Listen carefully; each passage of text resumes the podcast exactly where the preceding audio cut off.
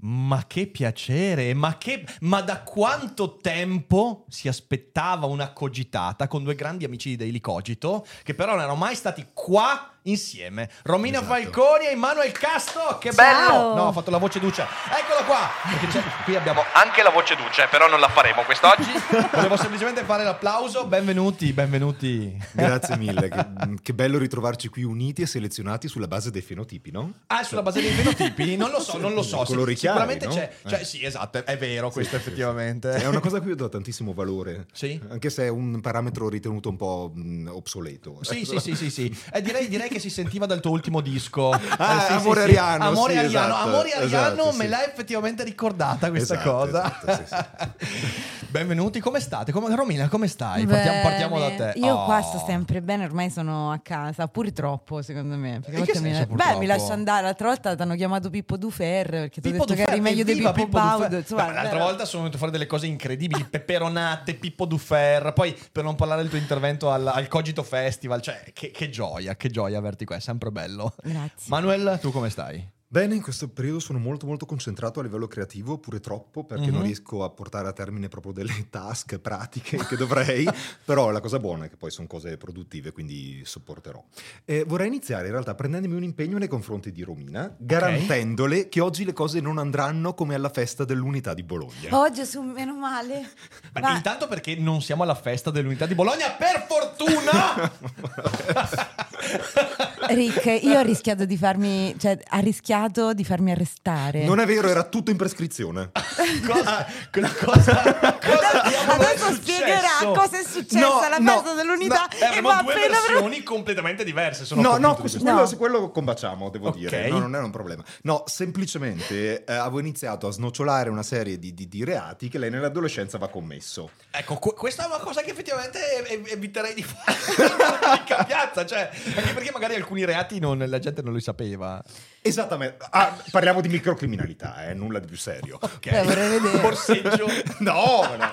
Vabbè, niente. Scippi, Questa cosa non succederà perché No, ho, non ho imparato dai miei errori. Io dico sempre che non Ah. dobbiamo pretendere dei partner che non commettono errori, ma che se ne fanno carico. Romina mi ha solo fatto carico di quell'errore, quindi non racconterò più i reati che hai commesso. Tu- allora, però vorrei farti, una- vorrei farti notare una cosa. Tu Vai. di fatto l'hai appena ripetuto. Eh, ma non ho citato quali. Eh, ho capito io perché. Allora, intanto io adesso ti chiederò quali. No, perché faccio no, lo stronzo. eh. No, però in, No. fin dei co- in fin dei conti, cioè, nel senso, è un po' come. Cioè, adesso noi sappiamo che hai commesso della microcriminalità Allora, quando eri un giovane. pochino sì, però ecco, in mia difesa, Ok. vostri Vostro onori, onore. Sì, sì, sì. dico a quelli da casa che ci seguono. La vita è fatta di tanti ostacoli. Dire. E quando uno ha fame, eh, ho capito, raga, ho capito, ma- eh, ma la fame è brutta. Ah, oh, ma guarda che è partita male sta diretta. No, nel senso, È partita Scusate, con una scusate. pubblica accusa, Scusate, effettivamente. scusate. Ma quindi, allora, hai pestato vecchine? No, no, No. raga, no, no, per piacere, per piacere, per piacere. Limitiamoci a dire che la tua adolescenza è Non è stata un- no, irreprensibile. No, l- vediamolo più come un'operazione dadaista di decostruzione del concetto di legalità. ecco. Quanto mi piace quando me, me usa questi termini da studiato, quanto Eh, mi piace. eh, sì, sì, eh, che potrebbe essere, cioè, ricostruzione dadaista dei Sì. te- del termine legalità, sì. decostruzione Decostruzione. dadaista. Forse è un po' criminale dirlo in trasmissione, però, però forse questo lo lasceremo, Ma sai. lasceremo decidere al pubblico. Comunque, ma allora, è stato il mio un percorso nel capire l'appropriatezza di certe cose. Ora, eh, ovviamente non dirò chi, però una volta un'amica mi ha eh, confidato di aver provato dell'eroina. Ok. Dopodiché, una volta eravamo a cena con altri amici, si inizia a parlare di droghe e si inizia appunto a parlare di eroina. Dico, beh, chiedete a lei, lei ne ha fatto uso. Aspetta, Ah, ma è peggio di Michael Ma lui lo questa fa, lui lo un attimo, fa. un attimo, un attimo, un attimo. Lei in privato poi mi fa, Manuel, puoi non dire che ho fatto uso favore. di eroina. E le ho risposto, ma tu eri presente? Cioè non è mai una cosa che direi alle tue spalle. è vero, è vero, è verissima sta cosa. Fa, no, no, ma sul fronte dell'onestà è irreprensibile. In dubbio, in dubbio, in dubbio, in dubbio, però, però, ecco, sono cose che forse... Bene, bene, bene, insomma, eh, avete, avete- avete questo bel rapporto? Beh, ma mo veramente voi avete fatto tutte cose legali. Adesso tutti i professori qua abbiamo. No, ma... Aspetta un attimo, qua adesso partono le accuse pesanti. Allora intanto, intanto- allora, intanto vorrei dire questo, Romina. Noi qui siamo in Veneto. La fattispecie di reati in Veneto è diversa rispetto alla borgata romana. Lo Vedi, cioè, è un altro codice Un proprio. altro codice penale. No, eh, cose illegali? Beh, cioè, nel senso, io beh, adesso visto che si parlava di, di droghe, io ho provato delle cose, cioè, nel senso, ho provato delle cose, ma non è che io non, ho- non ho mai commesso dei reati, effettivamente. No- non che mi sovvenga così. Ho, cioè, nel senso, ho collaborato con Fede, quello è un reato molto, molto pesante per tante. Però no- non mi è capitato di commettere dei reati, se appunto, a parte l'uso di sostanze particolari, eh, su cui posso anche, tanto l'ho già detto pubblicamente, ho usato gli psichedelici, che effettivamente Ah. è una cosa. È una cosa che, che dovrebbe essere sanzionata in qualche modo, però reati, reati no. Tu, reati, tu, tu, Beh, Immanuel Casto. beh, Cosa sì, però si, entra nei dettagli, Non però si sì, sì, sì, dettaglio. è stato parte del mio percorso di crescita. Ok. Beh, alla fine, alla fine, alla Eh, fine- tutto insegna nella vita, no? Esatto, tutto insegna. Cioè, prendiamo- Anche ascoltare un video di Mauro Biglino ti insegna qualcosa nella vita. Cioè, per- persino votare PD ti insegna qualcosa nella vita. Eh, e quindi andare alla festa dell'unità ti insegna qualcosa nella vita. No, ma è stato bellissimo perché eravamo a questa festa dell'unità. A me già mi avevano dato tre drink così. Perché eh, quello che mi aveva invitato mi conosce bene, eccetera. Lui si era fatto un drink, già stava fuori di testa. Distrutto. perché lui no- Non non, regge l'alcol, Sì, non purtroppo. E quindi noi altri che lo reggiamo un po' di più, agli occhi suoi siamo tutti alcolisti. Vero. Alcolizzati. Sì, hai, sì. hai dei, dei criteri di interpretazione un po' alti, insomma, Sì, quindi da questo punto metto, di vista. metto, sì, sì, sì. Sì, Ci sta, ci sta. E quindi attacca a parlare di tutte le magagne della mia vita, ma in una maniera sembrava San Pietro, sai quando mori? quando ti dicono vai. Cioè, io mi sono rivista l'RVM della mia vita davanti. anzi, scusatemi. Romina Falconi, abbiamo qui l'elenco delle sue malefatte. Decideremo se comminarle o meno la pena infernale. E Romina risponde: Oh, la vita è dura. Eh, perché John Giorgio diceva nessun giusto. cazzo è duro come la vita, è vero, aveva ragione, quella è poeta della mia vita, fare da tua. Sì. No, volevo dire, e lui attacca a dire queste cose e a un certo punto io vedo proprio davanti a me, io cominciavo a diventare di tutti i colori Mm. E, e passano dei poliziotti che mi vengono a prendere. Perché non lo so, sai quando ti senti proprio coda di paglia, eccetera. Certo. Poi ab- abbiamo riso molto durante la serata. No, sì. ma è giusto, è giusto così. E, e adesso, peraltro, fra, fra poco voi cominciate un percorso nuovo che mi fa molto felice, peraltro, perché è percorso a teatro. Sì, quando, quando delle sì, persone cominciano un percorso a teatro, io penso che il, il- mondo abbia qualcosa in più. E volete raccontarci un po', cioè raccontarmi in realtà qualcosa? Anch'io non vedo quello- l'ora. Io in realtà, come te, credo nasco dal teatro, Mhm. anche se poi ho, ho abbandonato iniziando, diciamo, a- per gioco il, il percorso, il percorso musicale, quindi sarà un bellissimo, un bellissimo ritorno. Allora, andiamo a teatro con questo tour con un'orchestra da camera. Cioè, già mi piace tantissimo questa idea, il fatto di sentire i nostri brani riarrangiati per un settimio, è il termine tecnico? Settimino, Settimino. orchestrale. L'effetto è straordinario perché i brani, diciamo, più emotivi vengono elevati, ma quelli comici. T- t- L'effetto è straordinario. Fra l'altro, ci sono dei passaggi che sentiti con questo adattamento diventano terribilmente offensivi. Non so, è stranissima questa cosa. Allora, vi dico, cioè, la, la canzone Tropicana, a un certo punto, nello special, che è molto ritmato, ci sono delle voci che faccio io che fa. "Ah, Hola, hola, Emanuelito Tropicanal. Mentre qua si sente un violino che fa tun tun tun tun e io faccio Tropicanal. Era assolutamente inaccettabile. effetto dirompente. Capisci? Sì. e in mezzo abbiamo anche deciso poi di portare anche dei contenuti insomma testuali eh, diversi. Questa è una sfida anche per me perché io mi affido molto alla comicità quando intrattengo dal vivo, Certo. ma ho visto che funziona moltissimo soprattutto nell'ambiente da club, è difficile impostare altri tipi di discorsi. Il teatro probabilmente invece ce lo concede. Sì. Tu non mi- Eh, siccome è una veste nuova quella che, che abbiamo, perché insomma i violini, il quartetto d'archi più c'è il, il pianoforte, c'è la percussione, quindi ti mette per, fro- per forza di fronte ad una realtà diversa, molto più intima. Certo. E lì in automatico diviene spontaneo essere più intimo anche nei dialoghi, se Certo, vogliamo, no? Certo. Quindi c'è E- anche una parte di interazione con il pubblico, poi, cioè com'è che volete impostare? Sarà stile concerto e quindi diciamo così, una- Sì, oppure sì. c'è anche un momento di interazione con il pubblico? Ma per amor di Dio, cosa sono sporcato? no, no, no. Ma ci mancherebbe! ma quei plebei stiano zitti! ma, Ma quei plebei stiano zitti col megafono. No, no, non so, Romina. No, se tu vuoi, ovviamente sei libera. Eh. Tu No, pensavi? io volevo, io volevo usarli a un certo punto da coristi tutti quanti e lo si Ah, può fare con una Ok, cosa perché ok. ci stanno delle canzoni nostre che io eh, vorrei fare a un certo punto improvvisando e lì ti serve proprio il tappeto di voci davanti a te, voglio un muro di voci e ho immaginato tutte cose che sono fattibili anche se uno non si è provato nulla prima. Quel- in quel senso l'interazione è bene. Figo, figo. Però già il fatto che ci mettiamo un po' a nudo noi, nel senso che nel club non è che siamo più buffoncelli, però intendo, no, cerchiamo di essere brillanti, Certo. Sì. di cavalcare la comicità. Qui tra una cosa e un'altra, proprio perché è un evento più unico che raro e difficilmente potremo replicare, no? Certo. O meglio, io me lo auguro. Però ecco, trovare il settimino, fare questi arrangiamenti non è una cosa che poi fai tutti i giorni perché organizzare con un teatro ci vuole del tempo, eccetera. Secondo me è bello anche far vedere una veste nuova. A parte che è una te. cosa che vi fa onore artisticamente perché comunque riuscire a prendere qualcosa che voi conoscete molto molto a fondo, che avete già fatto molte volte e traslarlo in un ambito in cui siete sicuramente al di fuori della zona di comfort e comunque in un ambito in cui magari non vi siete mai cimentati finora, anche se tu teatro ci sei nato, però Mhm. magari questo tipo di veste è diversa, eh, ti permette anche di conoscere un po' meglio il tuo lavoro, la tua professionalità, questa è una cosa molto bella secondo me. Sì, sì, sì, ho veramente tanta voglia. Tu, Romina, eh, sei mh, preoccupata, eccitata? Non abbiamo neanche parlato perché non è che dia molta importanza alle sue emozioni. Come... No, scherzate. Dai, no, ma sai noi- che non è vero. Raga, no, no, ma sai, noi siamo Sandra e Raimondo, Sì, sì, è sì. proprio la parte, non è- però mi diverte Dimmi. molto.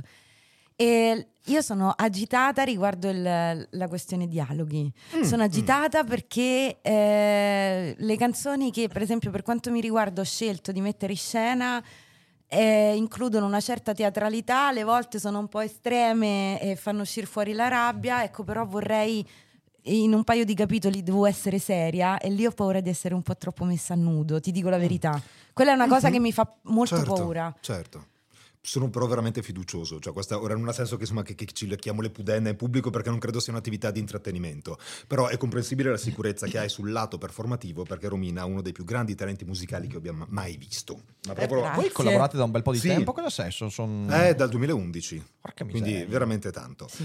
Per quanto riguarda l'aspetto proprio della narrazione, dell'intrattenimento, io ti ho proprio vista crescere tantissimo e Grazie. sono genuinamente impressionato, non della trasformazione che presuppone che venissi da un punto blando, proprio dall'efficacia, quindi capisco la sfida ma non avrei questa Ma preoccupazione. sai che insicura come sono, hai visto lui quando mi provoca così? In realtà mi fa una terapia incredibile senza rendersene conto. Cioè, le- io almeno mi, mi permetto no, di dare questo consiglio, non posso, sono in grado di consigliare niente a nessuno, nel senso che mi sento proprio una che deve fare l'eterna studentessa, no? che deve imparare Certo. sempre.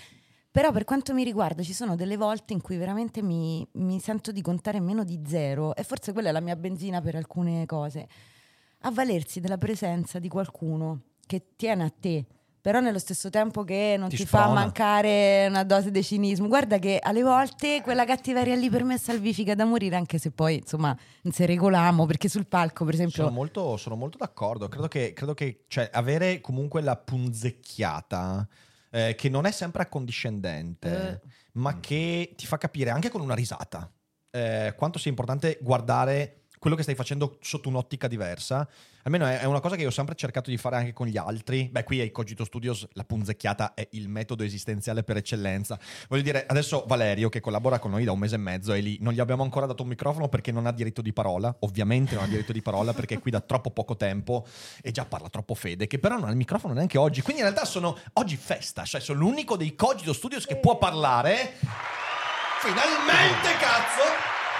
E... Però riuscire a punzecchiarsi, a prendersi in giro, sapendo e presupponendo la stima reciproca, è fondamentale per riuscire a crescere in un ambito professionale, artistico ancora di più. Quindi io condivido molto quello che dici. Però non è un'epoca in cui questa cosa è facile. Gesù mio, non ce la faccio più. no, questa è la mia area. Poi lui sarà sicuramente più Diplomatico. diplomatico nel ris- reagire a questa. Non si può dire nulla, a parte il gioco suo, non si può Sì, più dire niente, Sì. è vero, cioè non è, non è normale, adesso vanno di moda tantissimi stati emotivi e, e certi sono fuori moda invece che a me attraggono molto tipo la rabbia. Mostrare rabbia eh, Certo. eh, rende come se poi da postumo, no? Sta roba eh, ti rende ridicolo. E mo va tantissimo l'indignazione. Poi che altro, Manu? Cos'è che come, come stati emotivi affascinano tipo incidenti stradali, no? Che Ma tu non allora, puoi vedere il ma tema guarda. dell'indignazione ci riflettevo l'altro giorno, sicuramente è una cosa che Ricca ha già elaborato, è molto curioso perché ci sono una serie di emozioni negative che nella giusta quantità diventano interessanti. Pensiamo alla paura, ad esempio, sulle montagne russe. Quella è paura, però è usata in un modo in cui diventa interessante. Pensiamo al dolore. Vi faccio un esempio, il piccante. Il piccante tecnicamente è dolore in bocca. Sono Sì. come degli impulsi elettrici, Sì. ma è dosato in modo che diventa interessante. La tristezza, ascolto una canzone, guardo un film, è una tristezza che mi piace provare. L'indignazione è una forma di rabbia che è piacevole. Non so bene come sia possibile, ma io stesso la trovo piacevole. Io stesso vado a cercare contenuti che so che mi procureranno indignazione. Non è una rabbia che mi fa stare male. No, ma è È curiosissima sta roba, eh? È una sorta di morbosità. C'è, c'è Sì. un bel libro, lì alle mie spalle c'è un bel libro, adesso non so dove l'ho messo, però un libro di Bradbury che si intitola Mhm. eh, della- Lo zen e l'arte della scrittura, Ok. eh, che è il libro in cui Bradbury parla della sua relazione con la scrittura. non parla mai di zen, lui all'inizio dice ho messo zen soltanto perché così il libro vende di più. Bellissimo, Perfetto, bellissimo. sì. E lui a un certo punto dice: Io scrivo eh, perché ho bisogno della dose di veleno quotidiana.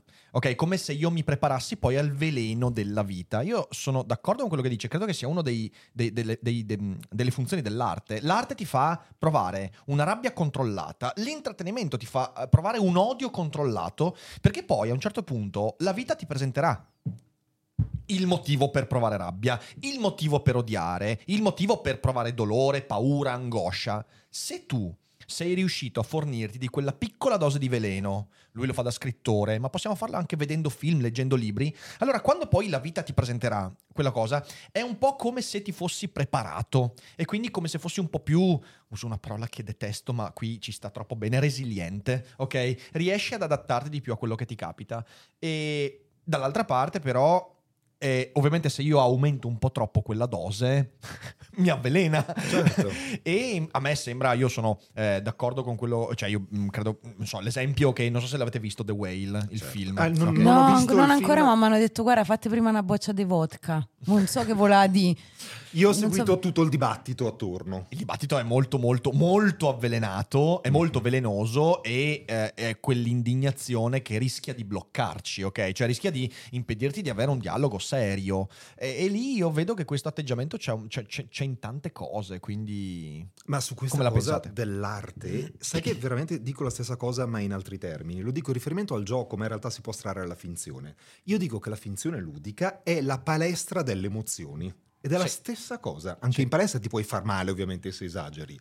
È una delle tante funzioni dell'arte. A me proprio da artista uccide il fatto che ora si pensi che invece l'arte debba unicamente avere funzione didattica o di promozione politica, che ovviamente ha questa funzione. Ci sono delle opere altamente morali, opere che fanno politica, opere che danno messaggi, tutto quello che vogliamo, ma non ha quell'unica funzione. Però va detto che questo rientra proprio, non è una cosa che affligge solo l'arte, in una richiesta di politici- politicizzazione in realtà a 360 gradi proprio da qualsiasi scelta nella vita quindi ricade anche nell'arte che quindi noi valutiamo la bontà di un'operazione artistica sotto gli stessi parametri con cui valuteremmo un comizio politico Sì. cioè quanto è stato efficace nel, nel portare avanti quell'istanza Certo. è l'unico che è un possibile parametro eh? però è uno E non è neanche quello direttamente, cioè nel senso è totalmente scollegato poi da quello che è l'intenzione dell'artista, cioè nel senso se prendi un film The Whale, il film palesemente non ha un intento politico. Que- quello non l'ho visto quindi non l'hai visto, non l'hai visto, ok, ok. però. Però ecco, la- la- eh, questo, questo aspetto qua della Mm. politicizzazione è abbastanza importante perché credo che alla fine anche alla fine battaglie che eh, diventano politicamente rilevanti, se tu vai ad applicarle dappertutto, è un po' come diceva Hegel, è una notte in cui tutte le vacche sono nere. Se tu quella battaglia non le dai il giusto contesto, ma la vedi ovunque, eh, allora quella battaglia perde un, po', perde un po' di valore, cioè nel senso diventa, diventa una cosa onnipresente che alla fine rischi di perdere i confini di quella battaglia ed è, ed è un problema grosso. L'arte dovrebbe un po' sottrarsi da questo. No, ma soprattutto Mhm.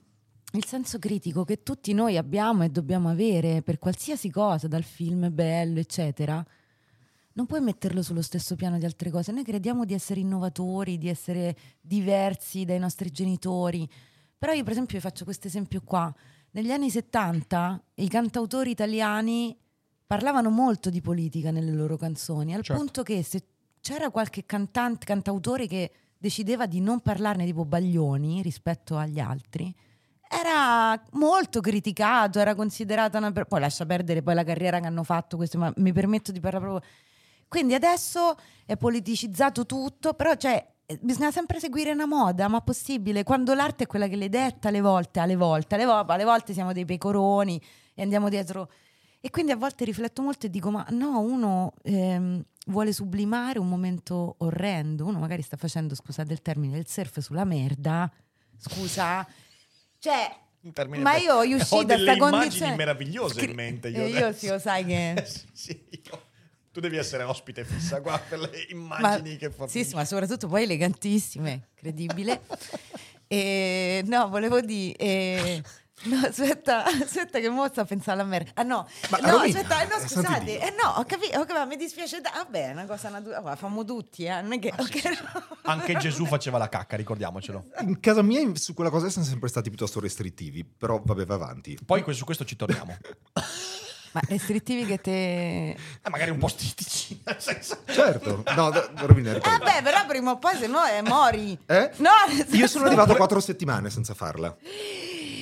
Ma dobbiamo davvero parlare di queste cose? Quattro settimane senza cagare, Immanuel. Mm, s- mo- non credo vogliate sapere che Ma sembravi dall'ottavo avuto. mese. Eh? No, no, all'epoca ero fanciullo ed ero anche estremamente inappetente, quindi in realtà non è che avessi mangiato Ah. molto. Ok, Però sì, sì, Non avevi nulla a buttare fuori, quindi. Poca perfetto, roba, perfetto. Romina, comportamenti scusa, che sconsigliamo. Posso riprendere il discorso che stavi facendo al di là Sì, delle bravo, implicazioni beh, fallo, fallo a parole fighe, va, fallo, però che lui è bravo. Quella è un'altra funzione per me importantissima, lo dico proprio esponendomi dell'arte, quella proprio di eh, catalizzare e esorcizzare i nostri lati bui. Allora, io mh, da bambino avevo delle inclinazioni sadiche. È una cosa che dico. Ad esempio, ero molto molto attratto da... la cacca per un mese. Ma quella serve masochista, Esatto, semmai. Però sai che de- cioè, è l'altra faccia del, del sadismo, il masochismo, no? Ah, vabbè. Vedi che, guarda Vabbè, che... Comunque, ad- ora sono cose che non menziono, altre su cui mi è più facile scherzare, ad esempio la mia passione nel vedere le cose trasformate dal fuoco. Comunque, No, veramente, questa roba qua c'è da prendere... ragazzi, ragazzi. Di crimini del passato, ma mi sa che qui abbiamo appena avuto uno sguardo molto... cioè c'è Dai. stato... Fede ci ha messo incinti con un secondo. A me- sì, sì, io sa- No, Fede ci ha guardato, no, come a dire, è vero? Eh, ci ha guardato con l'occhio spermatico, ci ha messo incinti, ha detto adesso basta. No, vabbè, lui voleva dire che e da ragazzina era attratto dal fuoco. Ma oddio, ma io non ho capito cosa è successo. Io tendo a perdermi queste cose la un po' non parola trasformata dal fuoco. Troppe cose contemporaneamente. Cioè, possiamo toccare, si vede delle sensibilità. Sto andando a fuoco. Ditemi quando è finito questo momento, così riprendo il discorso. No, eh, esatto, no, no, ok. Gli piaceva il fuoco. No, no, Perfetto, prego. Vabbè. Riprendi, riprendi, vai, vai, vai, riprendi. Come se non fosse D'accordo. successo nulla. Immanuel. Ok, ok, ok. Che fra l'altro io. Allora, un attimo, apro una, una parentesi. Ad esempio, a me il termine piromane non piace perché si parla tanto di lessico, è comunque giudicante. Cioè, c'è comunque mania che ha a che fare con la follia. Ovviamente, sì. Cioè, ci dovrebbe essere proprio pirofilo. C'è pirofilo, eh. C'è la pirofila che è quella che metti in forno. Cioè, se Cioè, non fai danni, fa- perché non c'è un nome per identificare la passione per il fuoco esercitata nell'ambito della legalità e del rispetto reciproco? Poi, fra l'altro, sono anche pieno di ustioni sul corpo, ma questo perché il fuoco dà tanto, ma chiede anche. Allora, è stato bellissimo, arrivederci. Io direi che è ora di andare. Proprio mi stanno a aspettare, raga. Il Eh, fuoco dà tanto e chiede anche tanto e mia nonna ne sa qualcosa. No, no, ma è successo cose di questo tipo. Comunque, tornando alla considerazione seria che devo fare, io ringrazio che esistesse. Ma Romina sta concentrata. Che ringrazio che ringrazio veramente esistesse la finzione ludica, che esistesse Mortal Kombat con la gente che si squartava.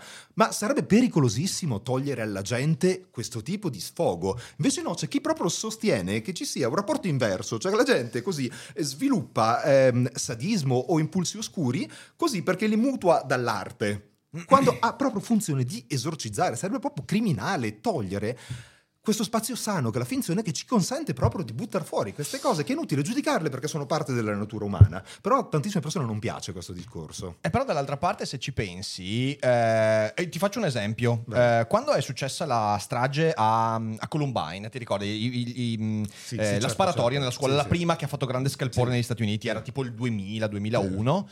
Eh, lì si è dato via a un discorso politico e sociale molto molto particolare che prima non c'era in quella, in quella forma. Cioè, ah, questi ragazzi, quando abbiamo guardato le, su- le loro camere, le loro bedrooms, abbiamo visto che avevano i dischi di Marilyn Manson.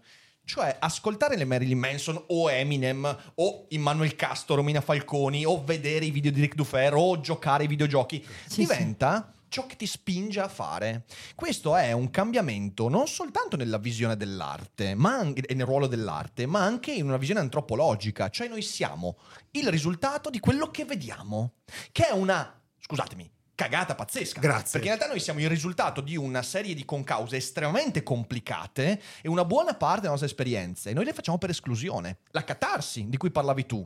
Io ascolto, vedo un film, il film mi sfoga una valvola che poi io non vado, anche perché il film mi, mi mostra anche la parte deteriore di quel comportamento. Noi questa roba qua l'abbiamo completamente rovesciata. Assolutamente. C'è un'altra cosa che fa l'arte, che prima non ho menzionato, di un'importanza estrema, che viene fraintesa invece con questo. L'arte ci consente di conoscerci. In che modo? Io sento quella storia, sento quella canzone e capisco qualcosa di me. Cazzo, non ero in grado di dargli un nome, eccola lì rappresentata. Ma non è che mi mette dentro quella parte. Cioè, non è che un film violento mi trasforma in un serial killer. Al massimo, se sono già un serial killer, mi renderà più creativo. Esatto. Poi uno ascolta Magari muori ed era Kobe Bryant. No, scusatemi, scusatemi. Non, Sì, esatto, non volevo, sì. no, giuro, giuro, giuro, giuro, giuro che Scusa, non... vuoi fare lo sguardo spermatico anche a lui, per favore? Quello che ci hai fatto a Fammi lo noi. sguardo spermatico, Fede. Guarda. È la magnum La spermatica. magnum del Fede. No, quindi sono, sono d'accordo. Romina, tu cosa ne pensi? No, sono d'accordissimo, non avrei potuto dirlo meglio. È e vero, non anzi, avresti potuto. non avrei potuto, ma è tutto così. Dai! Io, cioè, Romina, Romina, io mi scuso per l'altro ospite. Cioè, nel senso, No, mi ma no, ma lo amo. da- No, ma noi è il nostro ruolo, non è. Poi, Sì. eh, No, ed è non vero, è di vero che diverso, ha una dialettica, ragazzi, che stende tu. Cioè, Ma lo amo per di questo. stai parlando? Vabbè. No, no, però intendo no, quando sono dell'idea che secondo me ecco, c'è troppa intellettualizzazione. Mhm. Stiamo cercando di intellettualizzare anche delle, delle cose che non possono, cioè che passano sotto corde emotive. Per cui non so come dire, e è una difesa, una difesa secondaria proprio psicologica. Questa Certo. di voler, ecco, l'intellettualizzazione non è molto famosa come la moralizzazione, il diniego, però è una difesa secondaria, secondaria nel senso che subentra da, da- in età infantile ma non primordiale, non da Però- quando sei neonato. Possiamo dire che comunque è sempre il tentativo di sentirsi superiore a qualcun altro. Esatto. Senso, non c'è niente da fare. Cioè, eh, no, ma è anche estraniarsi e dare un giudizio a tutti i costi. Io, io adesso mi permetto di dire questa cosa e apro questa parentesi. Io sto facendo un album che parla tutte di ombre, no? E voglio dare ragione in un certo senso. No, voglio far brillare l'ombra e il difetto Mm. e il disturbo, e chiamalo come vuoi, come se fosse il protagonista e in sostanza dire, il sottotesto è sempre silente, è, ma se quell'ombra viene fuori in quel momento un motivo ci sarà. Certo. E invece noi siamo sempre qui a cercare di mostrarci sempre al meglio delle nostre possibilità o a guardare gli, gli errori degli altri come se noi non avessimo no, sommerse delle- delle- delle pun- dei punti d'ombra. Poi io mi sono accorto di questa cosa, perché no- noi siamo nell'epoca della visibilità, quindi siamo sempre... È, è come se tutti ci guardassero sempre. Sì. Però poi io a un certo punto nella mia vita, visto che ero molto molto... Ero molto attento al giudizio degli altri per un periodo della mia vita, fino al liceo, anche superiori, ero molto attento a come gli altri pensavo mi vedessero. Poi a un certo punto mi sono detto, ma aspetta un attimo, io sono, sto sempre guardando me stesso. Cioè io sono sempre attento a guardare e a pensare come gli altri mi vedono e quindi non guardo gli altri. cioè nel senso, io Eh. mi sono accorto, io non ho il tempo di guardare gli altri. Mm. E questo ha avuto due, due- due effetti nella mia vita. Il primo è quello di dire... Secondo me devo prenderla più alla leggera. Tanto gli altri sono occupati a guardare se stessi, se stessi quanto me. e in secondo luogo ho cominciato ad accorgermi un po', un po' più degli altri, non per giudicarli. No, no, sì, sì. E questo mi de- mi- mi- è stato molto positivo per la mia vita, perché ho cominciato a dire, se io quando ho cominciato a guardare gli altri e ho smesso di autogiudicarmi così tanto, mi sono accorto di quello che sono, E non è che li ho giudicati, non è che ho cominciato a guardare e ho detto guarda quello come cazzo, guarda quello come parla, guarda quello che stronzo. Ho detto magari anche gli altri fanno così com- co- come sto facendo io. E questo ha disteso enormemente la mia vita. E invece siamo sempre presi e i social network in questo non hanno aiutato Madonna, minimamente. tremendo, sì, sì. Voi come la vivete l'esposizione sui social network? Perché questo è un tema che su Daily Cogito negli ultimi tempi trattiamo tantissimo. Esposizione su che piano? Sul piano dell'effetto che l'avere tante persone che ti guardano ha sulla tua persona, sulla stima che hai di te, sul modo in cui produce anche la tua immagine pubblica. Cioè ha un effetto positivo o negativo? Come ti relazioni? Positivo e penso di avere un approccio, insomma, per quanto valga la mia autovalutazione, sano. In che senso? Io sostanzialmente prodo- propongo un prodotto a Sì. livello artistico e quando sul palco, salgo sul palco propongo un personaggio. Quando ricevo dei feedback molto positivi, non penso ah, sono Dio, penso ho fatto un buon lavoro. Tendo a pensare la stessa cosa. Non prendo troppo sul personale né i riscontri negativi né quelli positivi. Loro stanno sempre giudicando una performance, perché sui social il più delle volte la mia è una performance. Ma mm, non nel senso di, di- di artefatta, nel senso di fatta con, con consapevolezza. Non sono naturale, ma per me sarebbe proprio inconcepibile eh, mm, esserlo al di fuori dal privato. Questa consapevolezza in realtà mi, mi dà un minimo, un minimo di distacco. Non so se questo risponde. Tu, Sì. Romina? Romina? Eh, anch'io sono super distaccata anche perché io ho passato tantissimo tempo in vita mia a mettere maschere per mia natura proprio psicologica. Perché certe cose per me erano orribili da mostrare, quali la tristezza. Ho sempre fatto più la boffoncella, no?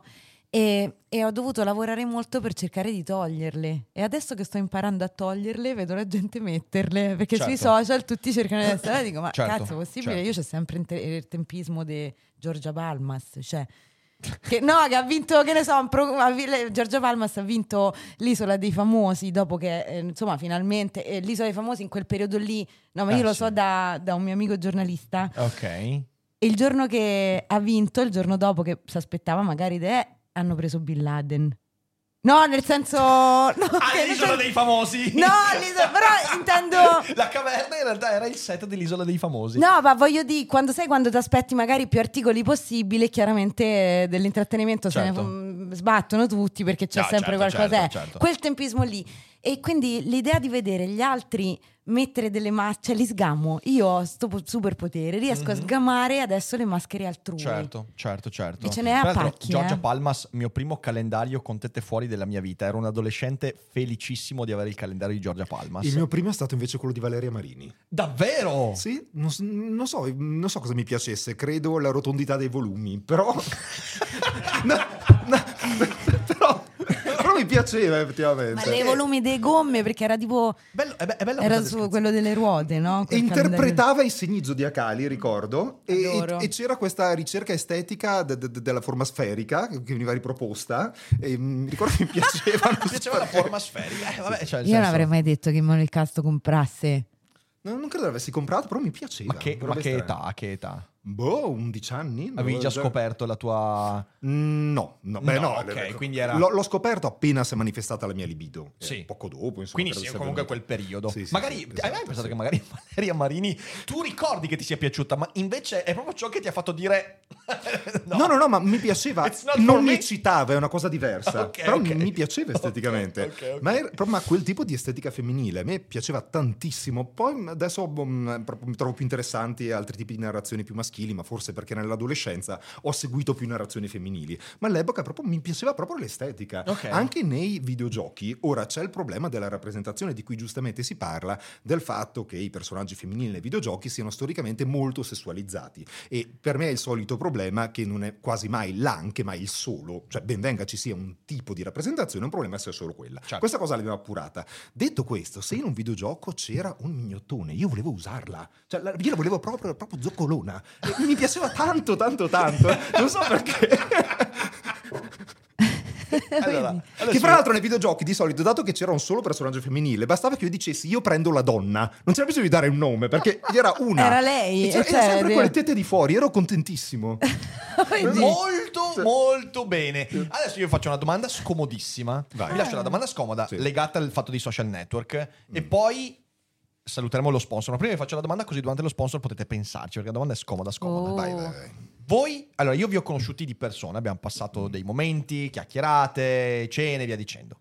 Io so che voi siete delle persone diverse rispetto a quello che poi viene mostrato. Mm. Tu perché hai proprio un personaggio, Immanuel Casto.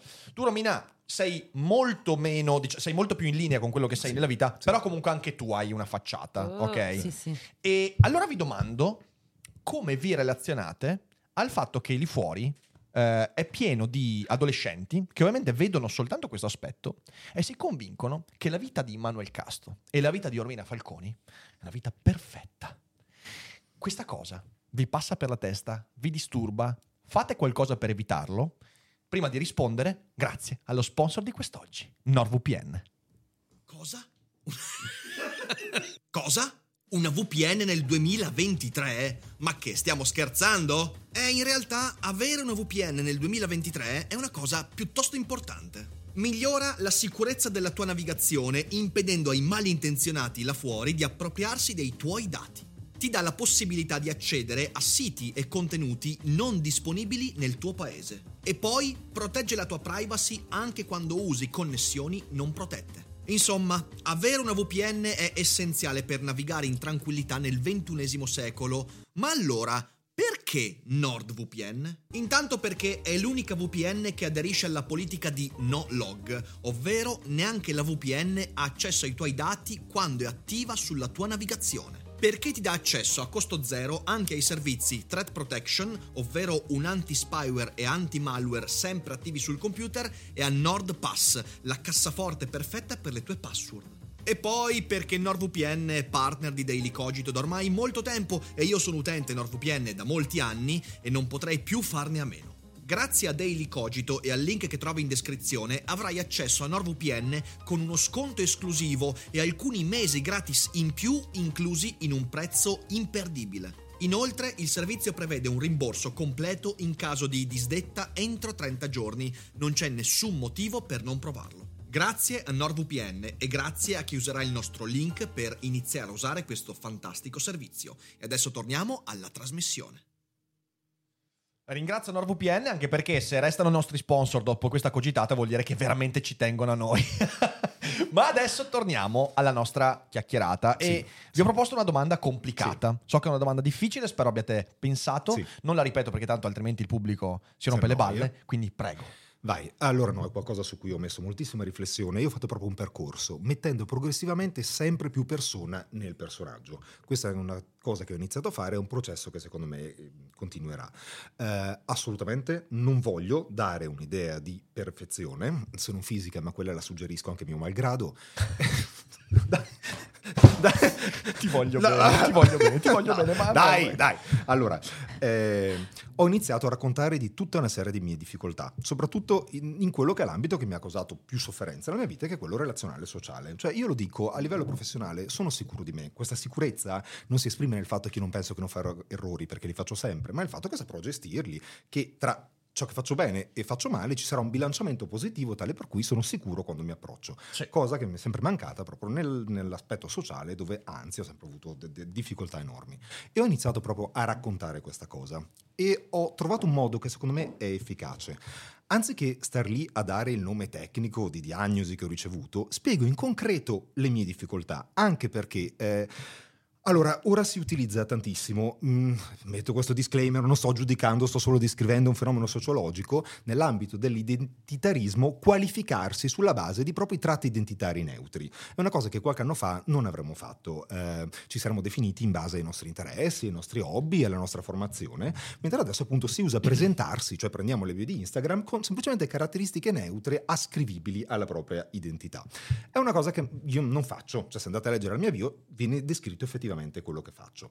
Quindi oltre a non fare questa cosa, eh, inizio proprio a, a raccontare però in concreto, in concreto quali sono le, le- le mie difficoltà, le sfide, le piccole vittorie e questa cosa credo che faccia, che faccia veramente tanto. Eh, ho scoperto, un tempo io pensavo tipo di essere d'aiuto nel dire allora, eh, ho scoperto come utilizzare questa mia abilità, guardate che risultati produce. Ora, non è una cosa inutile da fare, però il problema è che se una persona tanto non ha quell'abilità specifica dice ok, grazie al cazzo. Mentre raccontare di mie specifiche difficoltà in cui la gente si ritrova, vedo che è veramente di, di grande aiuto. Ho persone che mi scrivono dicendo sai che non avevo mai sentito descritta così bene l- questa problematica, posso usare le tue storie per spiegare come funzionano le persone che incontro? Cioè, certo, non c'è mica il copyright. Assolutamente. È una domanda molto dolce. Però sì, questa è... Quindi ho iniziato a fare questa cosa. È veramente Sì. importante Sì. questo. Tu, Romina? Eh, io invece devo dire che eh, stranamente sono fortunata da- in questo momento qua perché ho passato una vita, io sono l'unico penso essere al mondo che ha passato tutte le elementari, medie e superiori con una maschera e che quando sale sul palco attraverso le canzoni che mi scrivo da me e invece lì è l'unica volta che io col fa- con la scusa della finzione che mostro veramente le mie Mhm. meschinità. Capisci? Cioè, Eh, pure che- i tuoi pregi, cioè mica solo le meschinità. No, ma io non ho capito se sono una cogliona e faccio il giro e divento un genio. Devo capirla sta cosa, non è chiara, però capisci perché la- chiunque mi direbbe "Ma sei pazza lì a dire la verità proprio lì". Eh no, è finzione, sai com'è, è una canzone, che ne sai? Posso raccontare la storia de- della vicina di caso, posso e invece secondo me, ecco, poi faccio anche una serie di, di- proprio perché io avendo un pubblico di nicchia, la cosa bella quando c'è un pubblico scelto Mhm. che ti assomiglia in un certo Eh no, è senso, non è bellissimo che quello. fai la pesca, capito, a strascico. Certo. Ehm, poi lì su, su quello ho costruito i centri d'ascolto, perché il senso di solitudine interiore e, e di straniamento rispetto alla moda X o come ci si presenta è, mi ha portato poi a dire mi sono sentita una stronza sola per tutta la vita, quantomeno cerco di eh, ridare indietro no? un po' Certo, di, di- di certo. compagnia, di, un po' Certo, di carezze beh. simboliche. Quindi io è l'unica volta che non mi sento manchevole, mm, cioè riguardo questa questione. No, ti capisco, ti Il capisco resto da son questo punto di macello, eh. Sì, sì, sì, Eh. sì. Ma anche perché poi dall'altra parte credo, non so se la vedete allo stesso modo, però alla fine uno dei valori da artisti dell'arte eh, è quello che ne- nel tuo lavoro ci metti le parti migliori di te. Cioè, nel senso, eh, anche lì eh, il dibattito su, non so, Gauguin. A Gauguin, eh, Gauguin era un po' razzista, un po'. oppure Schiele, a cui piacevano eh, ragazzette molto, molto giovani. E- sono tutte cose che evidentemente sono eh, deplorevoli, sono cose che in realtà devi condannare. ehm, ma questo, io quando vedo le loro opere, io trovo la parte migliore di esseri umani imperfetti. Cioè, trovo che, che- che, eh, sapete, anche lì, eh, faccio- ho, ho fatto anche un esempio qualche tempo fa. Avete presente i Noir Désir, il, il Sì. gruppo francese? Io Eh. adoro i Noir Désir. Quella ha fatto una carneficina pure. Quello ha fatto una carneficina, ok? Un, ve- un vero figlio di puttana, un vero, vero pezzo di merda. eh, che ha fatto galera. Adesso non so se è uscito, se non sbaglio, è uscito in questi ultimi anni. Vabbè, non voglio dire. Ho un sacco di persone che mi dicono: Eh no, io non ascolto più i Noir Désir da quel momento. E io dico: Ma fermo lì. Lui è un pezzo di merda. Lo è ancora, non lo so, magari ha pagato il suo debito, con la giustizia. È un essere umano imperfetto, molto imperfetto. Più imperfetto di me, spero. Ma la sua arte non è forse il, il distillato delle parti che lo elevano dalla sua condizione di pezzo di merda? E allora perché io dovrei privarmi di quel distillato? Perché riconosco il fatto che è un pezzo di merda, come tantissimi altri esseri umani. Perché sminuire e trascinare l'arte al livello dei peggiori Umano. difetti, quando invece l'arte è proprio il tentativo da parte di esseri umani imperfetti sublimare. di elevarsi. Sì. Céline, Céline era eh, antisemita, mi piace. filofascista. No, no, no, no Era questa cosa. misogino. Le sue Quanto mi piace! nazista, No, nazista. no, mi vole- no, allora, no, vi prego. il tempismo le- perfetto Sì, sì, di sì, Romina sì. Falconi. Eh, vedi, sì, sì. Eh, vedi, hai detto prima il tempismo di Giorgia Palmas. Esattamente, è quello lì. eh, Mi visto dispiace, sempre. io volevo dire le opere, No, no, sia chiaro. certo, no, hai certo, visto? certo. Cioè, eh, era de- gli- gli- che gli manca? I piedi gonfi? C'era, cioè, c'era c'aveva tutto, tutte. era pure schizofrenico o bipolare. Comunque aveva anche lui una, una malattia mentale, eh, diagnosticata ovviamente postuma, però. E, e cazzo, però morta a credito è una delle cose più incredibili che abbia mai Mm. letto nella mia vita. E cos'è che vuol dire questo? Questo vuol dire che in realtà l'artista non è mai la perfezione. Perché l'artista è un essere umano ed ha difetti, ha nefandezze, sensi di colpa. L'arte è ciò che ci permette di ricordare. Da un lato ci ricorda la nostra stessa imperfezione, dall'altro ci fa dire posso tendere a qualcosa di più.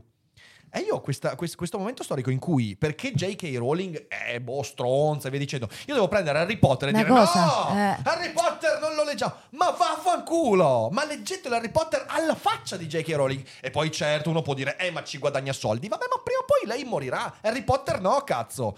Quindi perché io dovrei prendere e abbassare l'arte ai nostri livelli più bassi, quando invece dovremmo fruirne in virtù del fatto che ci eleva?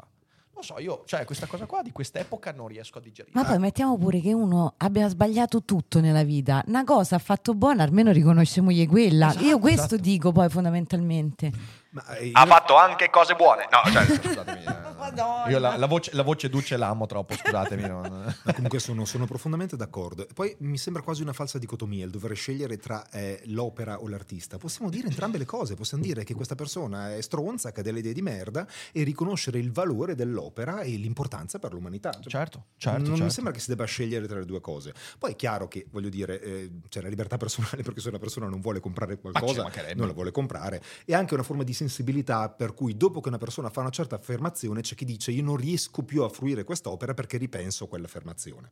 Ma appunto se si è nell'ambito della sensibilità personale secondo me non si può sindacare. E invece no, c'è chi proprio predica che sia necessario quindi smettere di fruire di quell'opera in virtù dell'azione commessa. Anch'io ho un problema Non è una forma cosa. di moralismo, però.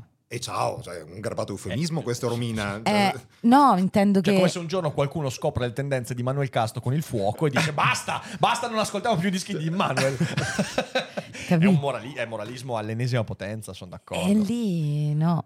Allora, l'interpretazione positiva è, come abbiamo detto, quella della politicizzazione. Quindi Mm. si chiede che ogni singola scelta, anche che opera io vado ad ascoltare e a leggere, abbia valore politico. Però abbiamo già parlato di quanto Sì. questo sia riduttivo. Questa è, è l'interpretazione che viene data da chi compie questa azione, che ovviamente non pensa di compierla pensando di scegliere il male, per intenderci.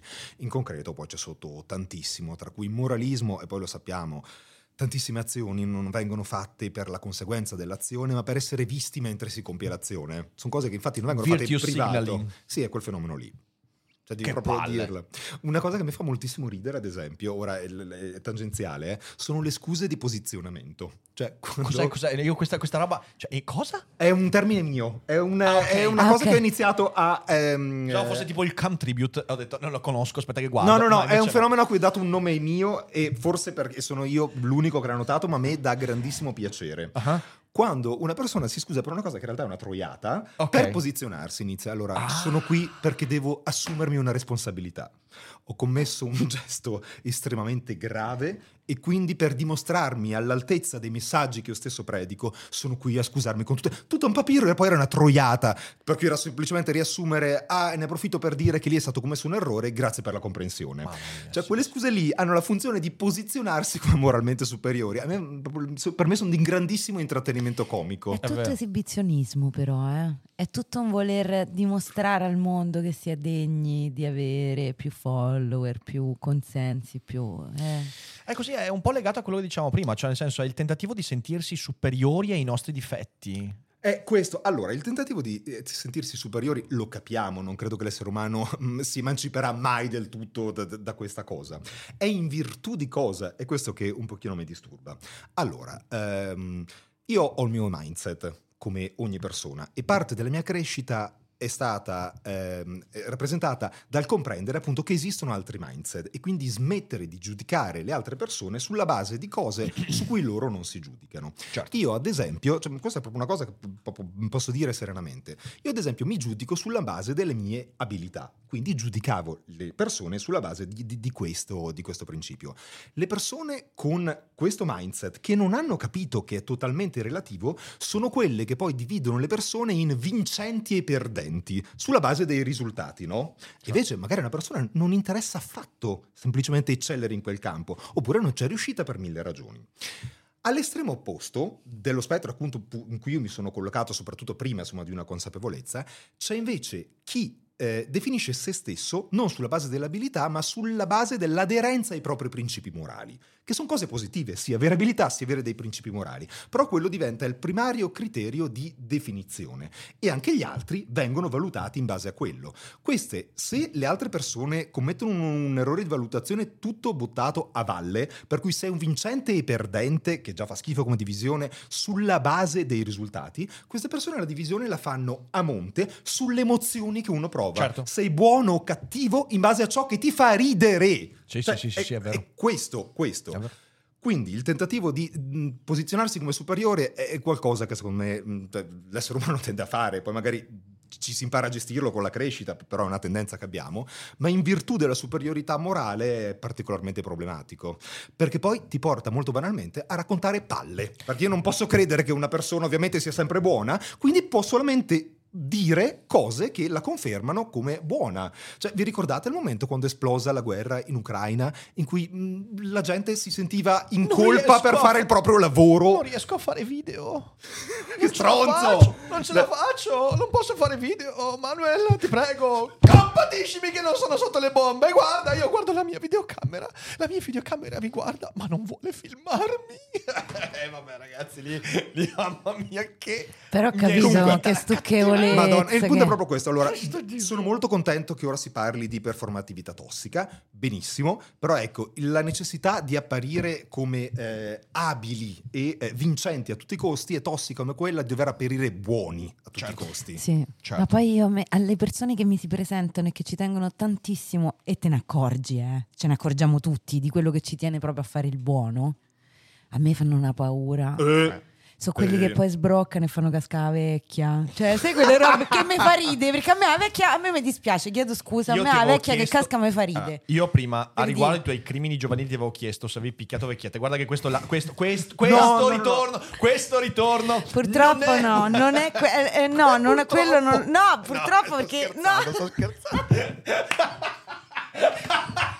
No, Sono no. tutti lapsus che denotano una verità assoluta. Romina Falconi picchiava vecchiette. No, assolutamente no, no, guarda, la, la pongo io Romina in termini che non venga frainteso. diciamo beh. che le sue azioni si esprimevano nell'ambito del trasferimento della proprietà senza necessariamente passare da una forma di consenso. Eh, Tutto lì. Oh, la proprietà della vita di una vecchietta. No, No, scherzando, sto scherzando, sto scherzando, sto scherzando, sto scherzando, sto scherzando. Ti immagini? No, No. no, no, no, No, no, adoro. Una ruba cuori. Una ruba, La ruba cuori.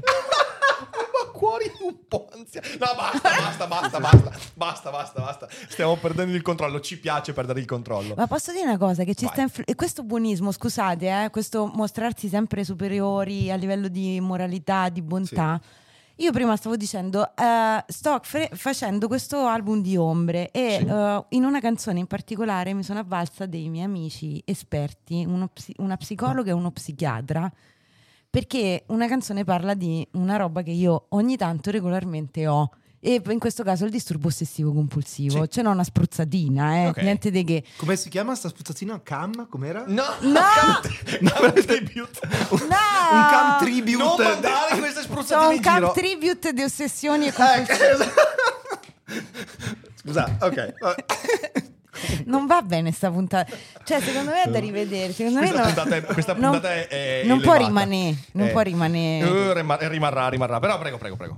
E che volevo- Allora io parlo di questa canzone qua e racconto una cosa che però mi- a volte le ossessioni sono pensieri involontari ripetuti. Io vado da questi miei amici e pensa e mi avvalgo del loro aiuto perché dico ho scritto sta canzone, parla di una cosa che io conosco molto bene, però ho paura in tre minuti di canzone sembra quella che ti vuole insegnare la vita sul disturbo ossessivo. Certo. in sostanza.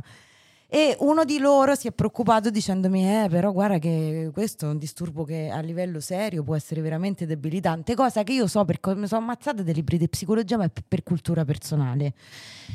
Però poi a un certo punto mi sono detta: tu pensa quanto ci condiziona il fatto di essere sempre intoccabili e di non sbagliare manco una virgola. Io sto a parlare della mia vita. È normale che il disturbo mio magari non può essere debilitante come il tuo, no? Che male c'è a scrivere, faccio un esempio, no? A parlare di, un- di una canzone che, che nomina le ossessioni e le compulsioni. Normale che ognuno di noi ha il suo spettro, no? C'ha la sua. Eppure vedi quanto mi condiziona e quanto io ho paura quando tocco degli argomenti privati, anche personali, di passare come la stronza che sta facendo di tutta un'erba un fascio rispetto a quello che sarà sicuramente più buono di me, che ci terrà invece a precisare che quella cosa invece in quell'altro modo. Cioè io non sto a vivere più. Cioè Eh, dopo un po', no, nel senso, quando fai un lavoro legato all'intrattenimento, devi farti il triplo delle domande magari di dieci anni fa. E sta cosa non è sana, raga, secondo me, scusate, eh. No, ma sono d'accordo, sono d'accordo, però è dovuto al fatto che, perché prima dicevate, Manuel diceva eh, questa cosa, cioè dipende anche in relazione a cosa lo fai. Quando poi ti rendi conto che tutto questo comportamento, tutta questa superiorità morale, intellettuale, fasulla, viene usata per acquisire popolarità. Cioè ragazzi, provate a pensarci un secondo. Quant'è, mi viene da dire, psicotico collettivamente? Eh, creare della menzogna un metodo, un metodo comunicativo, sempre e comunque, mentire, mostrarsi, pomparsi, nascondersi. Alla fine dei conti, non per diventare presidente degli Stati Uniti, non per diventare ricco sfondato e via dicendo che vabbè, dici, vabbè, magari sono prospettive, no, per avere maggior popolarità.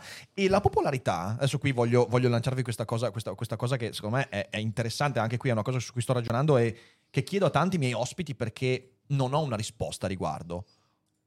Quanto è una merda la popolarità? Quando diventa un criterio morale? Siamo popolari e quindi siamo migliori. La popolarità è diventato uno status morale e tu sei migliore perché tanta gente ti segue. Sei un modello, un esempio, non in base a quello che fai, che dici, alle idee che esprimi, ma in base al numero di persone che sono convinte di seguirti sui social e via dicendo. Questa roba qua per me è molto problematica. Sai che non sto capendo bene cosa intendi? Cioè, Popolarità, ok. No, questo sto seguendo. Sì, Ma ok. secondo te c'è un principio per cui il numero di follower viene correlato alla caratura morale? Sì, un po' sì. Beh, cioè nel senso, tu giudichi una sì. persona migliore. Allora, eh, partiamo da distante. Una persona migliore è un modello, ok? Ok. Mm. Noi oggi abbiamo dei modelli che non sono più legati al talento eh, interpretativo nei film, al- sì. ma, ma in base al numero di persone che seguono questi individui. Eh, Cioè, nel senso, Cioè, la rilevanza segue questo criterio. in che senso la rilevanza? Una persona è rilevante quanto è seguita e non quanto è efficace in quello che fa. E però se diventa un modello, se io, se io Forse non sto capendo cosa imito- intendi di modello. Ah, ok. Cioè, ok, se io qualcosa che emulo- voglio diventare proprio. Qualcosa che voglio diventare, Ok, esatto, ok, esatto. molto veramente. E ok, quindi in questo sì, senso la sì, popolarità diventa sì. un, un- un criterio morale, ok? Qualcosa su cui basare il mio agire futuro. Eh, Ok, ok, questo- ora sto questo- capendo. ok, eh, sì. quindi ecco, questo per, me, questo per me è molto problematico perché tu giochi tutta questa, tu giochi a questa partita di moralismi, di superiorità intellettuale, non per acquisire veramente qualcosa che dici, ok, concreta, ma no, per acquisire popolarità che poi è effimera e poi ti si ritorce pure contro in Mm. tanti casi. Quindi questo per me è, un- è una cosa su cui veramente, cioè mi rendo conto che ci sono tante anche persone molto giovani che sono abituate a pensare che popolarità uguale migliore. Io ho conosciuto tantissimi influencer con molte popolarità di me, di- ma anche di Certo, voi, Certo. che sono sempre depressi, sempre distrutti. E in parte la loro depressione e tristezza è alimentata dal fatto che sono popolari. Questa Mm. roba qua è devastante, secondo me.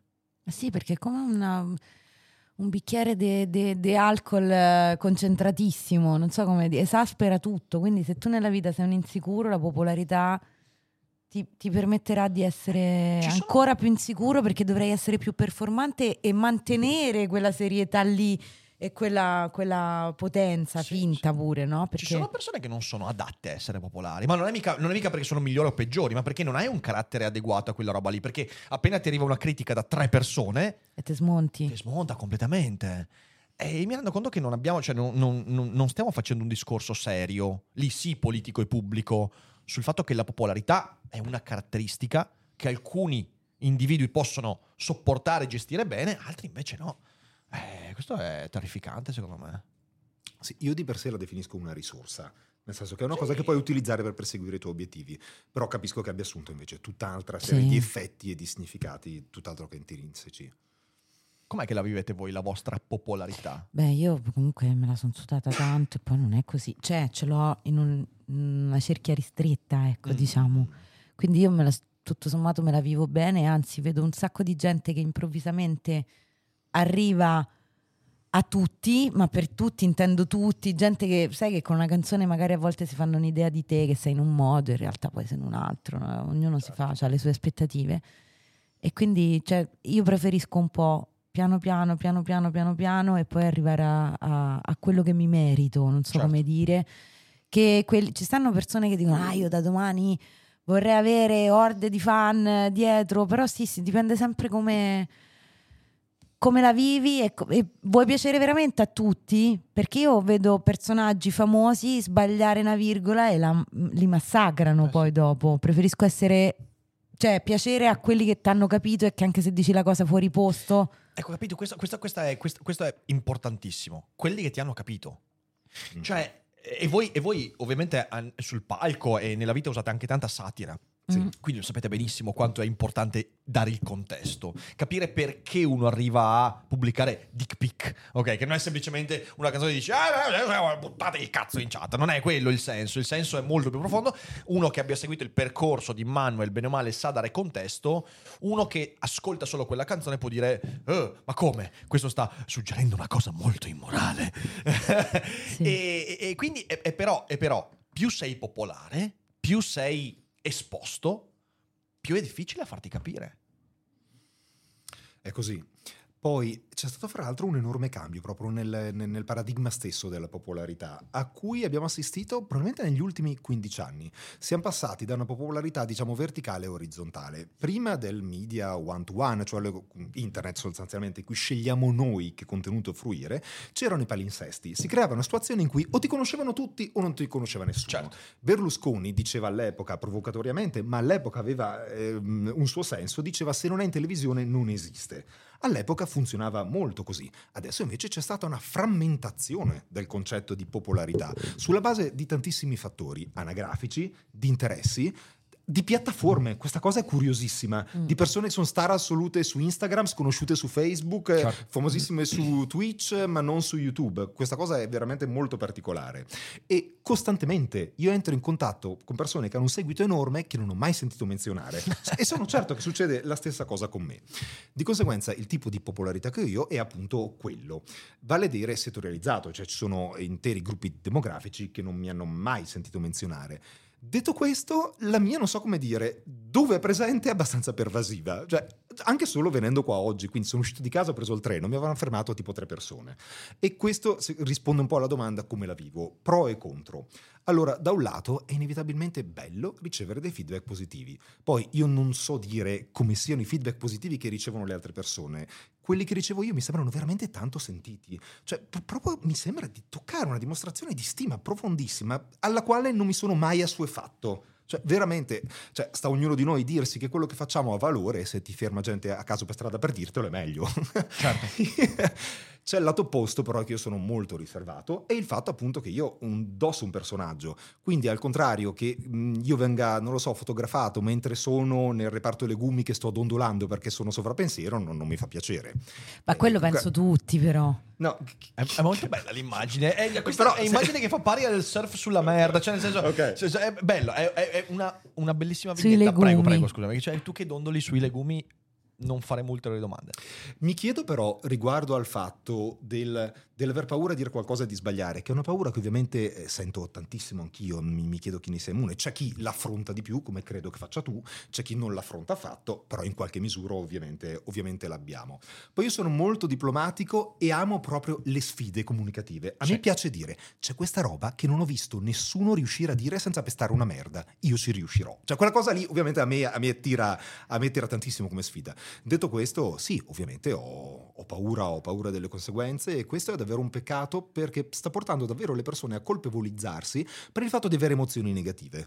Quando, molto banalmente, allora, ehm, se io dovessi mai scrivere un libro eh, che posso definire, non lo so come dire, eh, ehm, su come smettere di essere stronzi, cioè il concetto di base sarebbe se tu ti comporti come una persona decente, sei una persona decente. Poi puoi continuare anche a essere uno stronzo nei pensieri o nelle tue emozioni.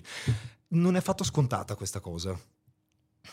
E- No. e credo che il, il fatto di aver paura di, di dire e di sbagliare sia legato al fatto che comunque questa popolarità adesso è più facile da acquisire rispetto a 70 anni fa, Per quello che dicevo prima, prima era molto verticale, adesso orizzontale. Quindi adesso, adesso la persona che ammiri è veramente il tuo vicino di casa, ok? A me capita, cioè io mh, rimango basito quando, quando ricevo qualche giorno fa, ho ricevuto un messaggio di una mia ex compagna delle elementari che mi ha scritto un messaggio eh, su LinkedIn dicendomi che mi segue e io proprio ho pensato, Madonna Santa.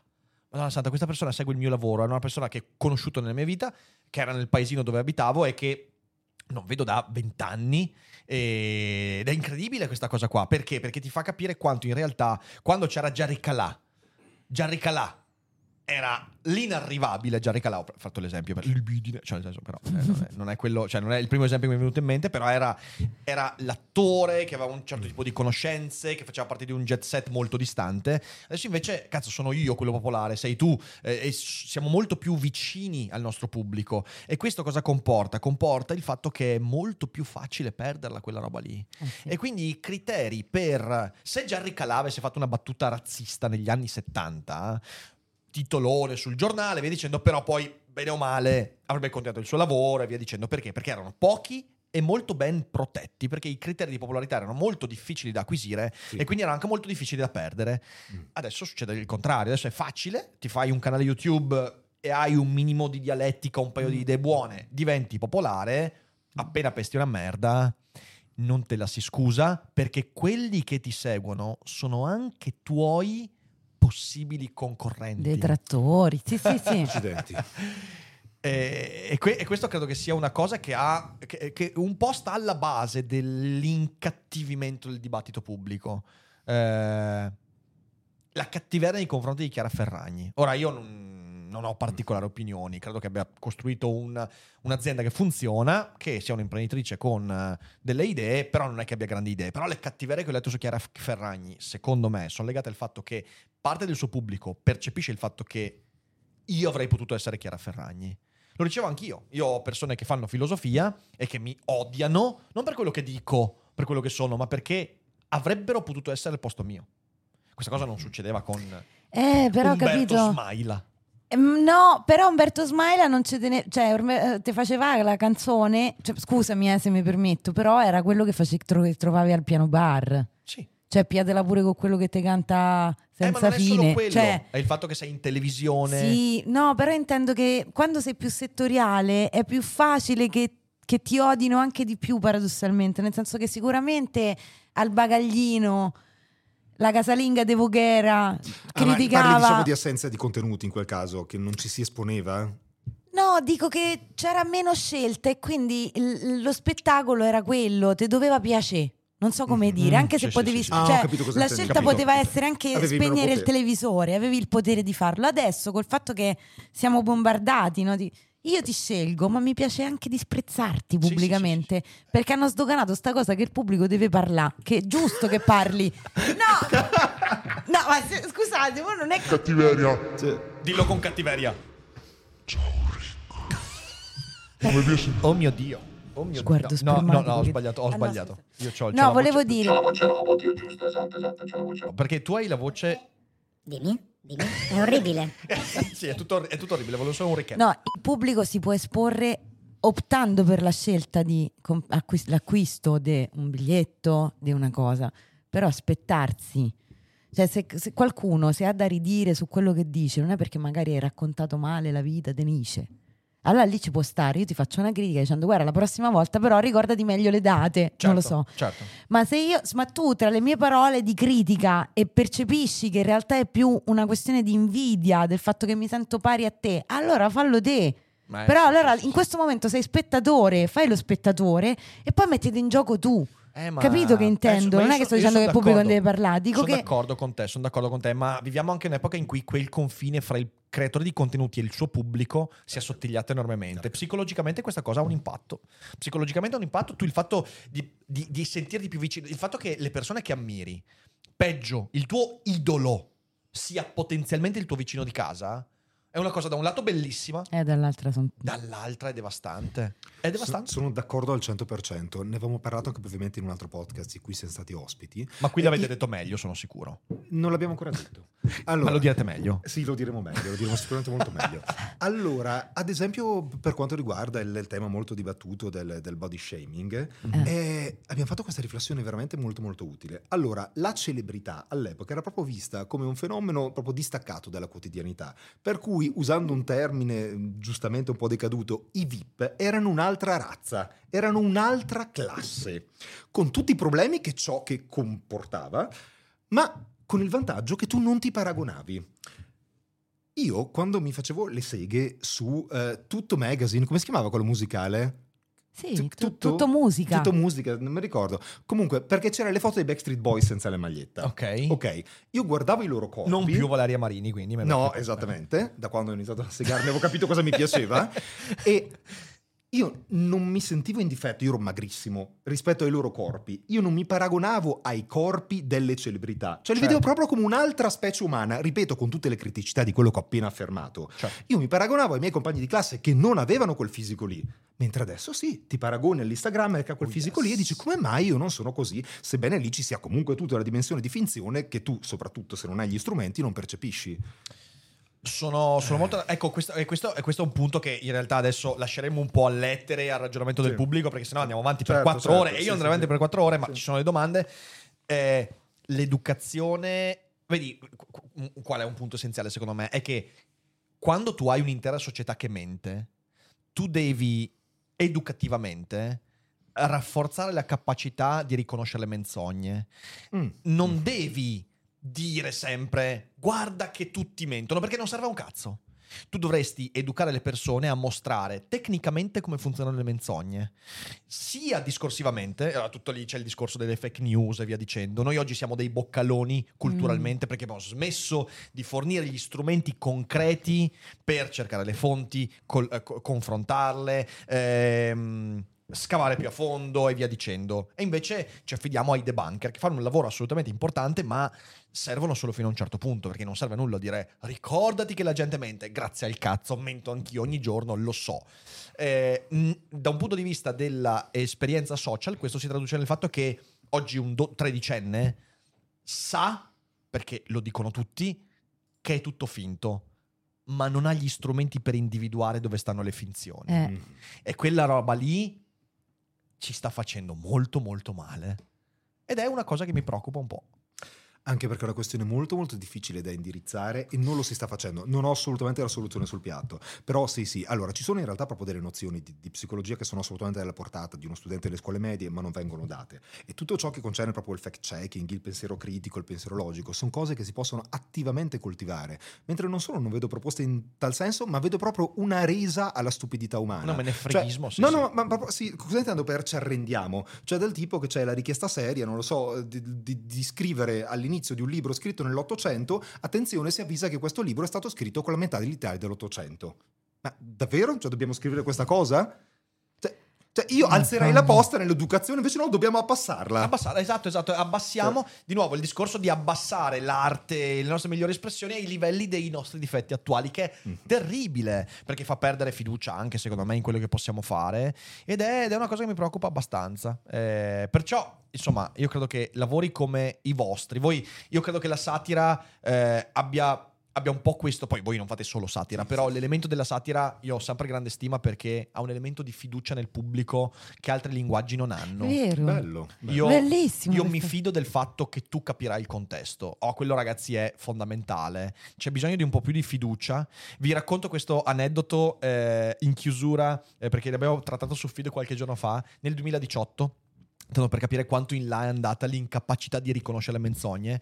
In, non mi ricordo, era in Gabon se non sbaglio. Il presidente del Gabon eh, non si mostrava in televisione da mesi, da settimane, e tutti cominciavano a dire che forse il presidente era morto. Ricordo, ricordo Te lo ricordi? certo. Il presidente era morto, il presidente non c'era più, il presidente è... Alla fine il presidente si è mostrato e ov- ovviamente c'era grande mh, trambusto politico perché tutti dicevano forse dobbiamo andare alle elezioni. Eh? Alla fine il presidente si è mostrato un po' a, a letto e tutti dice, e- il, loro porta- il suo portavoce diceva che sì, il presidente era stato ammalato, ma in realtà stava abbastanza bene, lui ha parlato e tutti quanti da lì hanno cominciato a dire forse è un uh, deepfake, è un deepfake, è un deepfake e quindi è un'immagine artefatta al punto che Un ologramma, che- l'esercito, il deepfake è presente, sono immagini video artefatte che Ah. Ma che risultano particolarmente che- credibili. molto credibili, Ah, ok? Sì, sì, Il- scusate. eh. I militari Ok. hanno tentato il colpo di Stato, convincendosi. No, lo sai quello? No, Lui l'ha questo detto- passaggio non lo L'esercito ha ricordavo. tentato, ha tentato il colpo di Stato, sono arrivati tanto così dal colpo di Stato eh, perché si sono convinti i vertici militari del fatto che era un deepfake.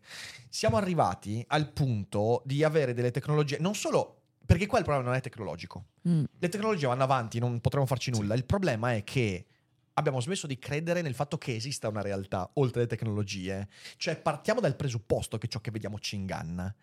Con questo psicologicamente arriviamo al punto inevitabile di non riuscire più a discernere le verità le menzogne, la finzione dalla spontaneità. Non ce la facciamo più, perché se tutto quanto a priori è Matrix, allora significa che non potremo farci nulla. Quella sfiducia lì, secondo me, è molto molto forte. Ma vedi come siamo relazione. pronti più alle bugie. Come, come più, cioè, stiamo aspettando di scovare la verità. Stiamo diventando da narcisisti a paranoidi, raga, non va bene. Eh, lo so, Eh lo sì, so. però è vero. È, È una, vero. par- è una paranoia, è una paranoia di massa, sono Eh molto sì, d'accordo. tanto io ti sgammerò, tanto io ho capito dove vuoi arrivare, Guarda Rick che Dufer, fare, tanto dovete, io dovete capito? fare una canzone, io ti sgammerò. Io, Io ti voglio, io, voglio, io voglio la canzone sui deepfake, io, io ti sgammerò. Ti sgamerò. Com'era?